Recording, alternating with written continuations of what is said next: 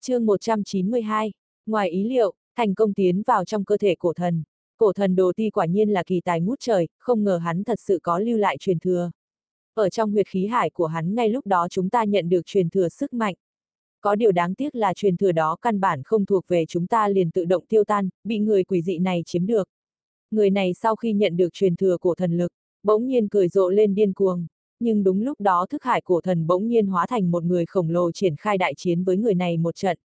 Lúc này xuất hiện một cảnh tượng càng thêm quỷ dị, hết thảy thủ đoạn công kích của người khổng lồ do thần thức cổ thần hóa thành coi như người này cùng đều rõ như lòng bàn tay. Cuối cùng người khổng lồ kia suy yếu thân mình một phân thành hai, một nửa hóa thành tử hải, nửa kia thì thi triển một pháp thuật thần thông hùng mạnh. Người này hiển nhiên đối với pháp thuật đó có chút xa lạ. Ta nhớ lúc ấy hắn có nói qua một câu, tất cả hiểu biết của ngươi không có gì ta không biết. Nhưng rõ ràng pháp thuật thần thông đó, người này cũng không biết. Thần thông đó chỉ trong nháy mắt biến thần thức hóa thành hàng ngàn phần, toàn bộ chui vào trong cơ thể người này. Cuối cùng phong ấn phát triển đến mấy ngàn tầng, sau đó mạnh mẽ ném hắn vào huyết hải do bản thân đồ ti hóa thành, hoàn toàn phong ấn lại. Nguyên vốn tưởng rằng hết thảy đều đã chấm dứt chúng ta không dám lưu lại ở chốn này. Vội vàng theo đường cũ rời đi, nhưng cơn ác mộng lại vào giờ khắc này bắt đầu chúng ta 11 người, trừ bỏ một người thành công chạy thoát ra ngoài, còn lại 10 người toàn bộ bị những bàn tay ma hóa đột nhiên xuất hiện trong khe hở không gian vươn ra túm lấy kéo vào trong huyết hải. Gã thác sâm thật sự đáng sợ, phong ấn nhiều tới mấy ngàn tầng như vậy, không ngờ trong thời gian ngắn ngủi đã bị hắn nghĩ tới phương pháp giải trừ. Phong ấn đó, trên thực tế chính là những tia phân thức của cổ thần đồ thi người này lại mạnh mẽ rút phân thức này ra, rồi phóng vào trong cơ thể bọn ta mỗi người một tia. Từ đó về sau vô số năm qua, cứ cách một ngàn năm thì ngẫu nhiên lại có tu sĩ tới đây. Mỗi lần đều đã bị người này bắt lại để phân tán phân thức phong ấn trong cơ thể. Tuy nhiên mỗi người xâm nhập hắn cuối cùng đều đã lưu lại một số cơ duyên xảo hợp đủ loại giúp thoát khỏi chỗ cổ thần này để đối phương lần sau lại đến. Theo tu sĩ càng ngày càng nhiều phong ấn trên người này cũng càng ngày càng ít. Cũng may những tu sĩ sau này tới rõ ràng khác biệt với bọn ta tu vi của chúng thấp kém không chịu nổi, không đủ để dung hợp một tia phân thức. Thường thường phải mấy người cùng phân tán mới có thể dung hợp một tia. Cứ như thế phá giải phong ấn của thác sâm càng ngày càng chậm. Nhưng người này thật là kỳ tài. Nhìn thấy phương pháp này hiệu quả quá chậm, không ngờ lại nghĩ ra phương pháp giải trừ phong ấn khác đó chính là thôn hồn. Trước kia chúng ta ngay cả thôn hồn là loại sinh vật ra sao cũng không biết. Nhưng người này lại dường như biết rõ như lòng bàn tay. Hắn phái đám tu sĩ chúng ta ở ngoài này tìm bắt thôn hồn, để thôn hồn đến cắn nuốt phân thức phong ấn của hắn. Phương pháp này rất hiệu quả. Đáng tiếc thôn hồn sau khi cắn nuốt số lượng nhất định nào đó sẽ bắt đầu ngủ say. Bởi vậy cũng không thể thỏa mãn yêu cầu của người này. Không ngờ hắn lại nghĩ ra ý niệm nuôi dưỡng thành một thôn hồn khác. Vì thế liền có sứ giả đại nhân. Bản thân hắn chỉ là một du hồn, dưới vô số năm đào tạo của thác sâm dần dần tiến hóa thành thôn hồn. Nguyên vốn sứ giả đại nhân thành công tiến hóa thành thôn hồn cũng còn cần thời gian rất lâu, nhưng hiện tại ngươi xuất hiện hết thảy liền có biến cố. Mười người này ngoại trừ lão già gương mặt đầy nếp nhăn giống như từ trong phần mộ đi ra thủy chung không lên tiếng. Những người khác toàn bộ đều mở miệng nhất nhất kể ra đầu đuôi câu chuyện. Vương Lâm nghe xong dĩ nhiên kinh hãi, nhưng trong lòng hắn lại vẫn không hoàn toàn tin tưởng. Điều trọng yếu nhất là chúng ta thủy chung có một nghi vấn, đó là thân phận của thác sâm này hắn vì sao lại quen thuộc chỗ cổ thần như thế? Căn cứ vào quan sát của bọn ta vô số năm qua cuối cùng chúng ta mơ hồ phỏng đoán, gã thác sâm này không phải là đồng loại của chúng ta. Rất có khả năng hắn là ma vật sau khi cổ thần đồ ti chết trong cơ thể một tia oán niệm ngưng tụ mà thành. Câu cuối cùng này là đóa mục nói, sắc mặt hắn vẫn như thường chậm rãi lên tiếng. Nếu Vương Lâm thu được đầy đủ kế thừa ký ức như vậy việc này thật giả tự nhiên trong lòng hắn biết rõ ràng nhưng lúc này hắn nghe cảnh tượng như thế mà giận cả người, sắc mặt hắn không khỏi thoáng biến sắc một chút. Chỉ có suy đoán này mới phù hợp với việc năm đó hắn mời chúng ta tiến vào trong cơ thể cổ thần vì sao lại quen thuộc như thế.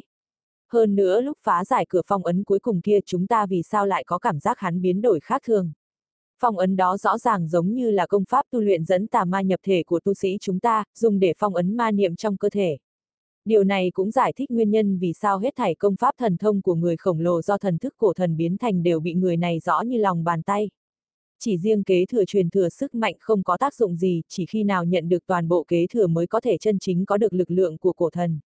Hết thảy những suy đoán này cuối cùng toàn bộ chỉ về một điểm thân phận của người này chính là cổ thần đồ ti. Hoặc là nói là cổ ma đồ ti. Đóa mục lời nói vừa thốt ra, Vương Lâm hít ngược một luồng hơi lạnh, ánh mắt hắn chấp động trầm mặc không nói. Bọn ta thật không cần thiết phải lừa gạt ngươi, nếu như ngươi tùy tiện tiến vào huyết hải. Như vậy kết cục cũng giống như thôn hồn đệ tam quan kia. Chỉ có thể rơi vào tình cảnh làm công cụ để phá giải phong ấn cho người này. Đợi phong ấn mở ra thì chính là tử kỳ của ngươi. Vương Lâm trầm ngâm hồi lâu cười lạnh nói. Tử kỳ, lúc tại hạ bỏ mình, nói vậy cũng là lúc thần thức của các ngươi tiêu tan thì phải. Nếu điều các ngươi nói là đúng, vậy thì người bị nhốt trong huyết hải một khi cởi bỏ phong ấn, sợ là đầu tiên trước hết sẽ thu hồi phân thức. Đóa mục đám người trầm mặc một hồi, lúc này trong 10 người lão già thủy chung không nói gì kia ho nhẹ một tiếng, giọng bình bình chậm rãi nói. Đạo hữu quả nhiên thông tuệ, Thác Sâm thành công dung hợp kế thừa ký ức, sau khi thu được toàn bộ tu vi của cổ thần đích xác sẽ thu hồi phân thức trên người bọn ta để cho thần thức bản thân hoàn chỉnh. Nhiều năm qua phân thức này đã sớm dung hợp làm một cùng bọn ta. Thu hồi phân thức chẳng khác nào là cắn nuốt thần thức chúng ta. Đạo hữu giúp chúng ta cũng chính là giúp mình, nhưng bất kể như thế nào chúng ta cũng không để cho ngươi hỗ trợ không công. Nếu ngươi đồng ý chúng ta có hậu lễ trao tặng, Vương Lâm không lên tiếng thầm suy nghĩ đánh giá lời nói của đối phương có mấy thành có thể tin. Đóa mục hai mắt chợt lóe hàn quang, lạnh giọng quát. Tiểu bối, chớ có nghĩ là bọn ta phải cầu xin sự giúp đỡ của ngươi. Cùng lắm thì giết chết ngươi đến lúc đó đánh cho hai bên cùng tiêu tán, tránh khỏi lưu lại mầm tai họa.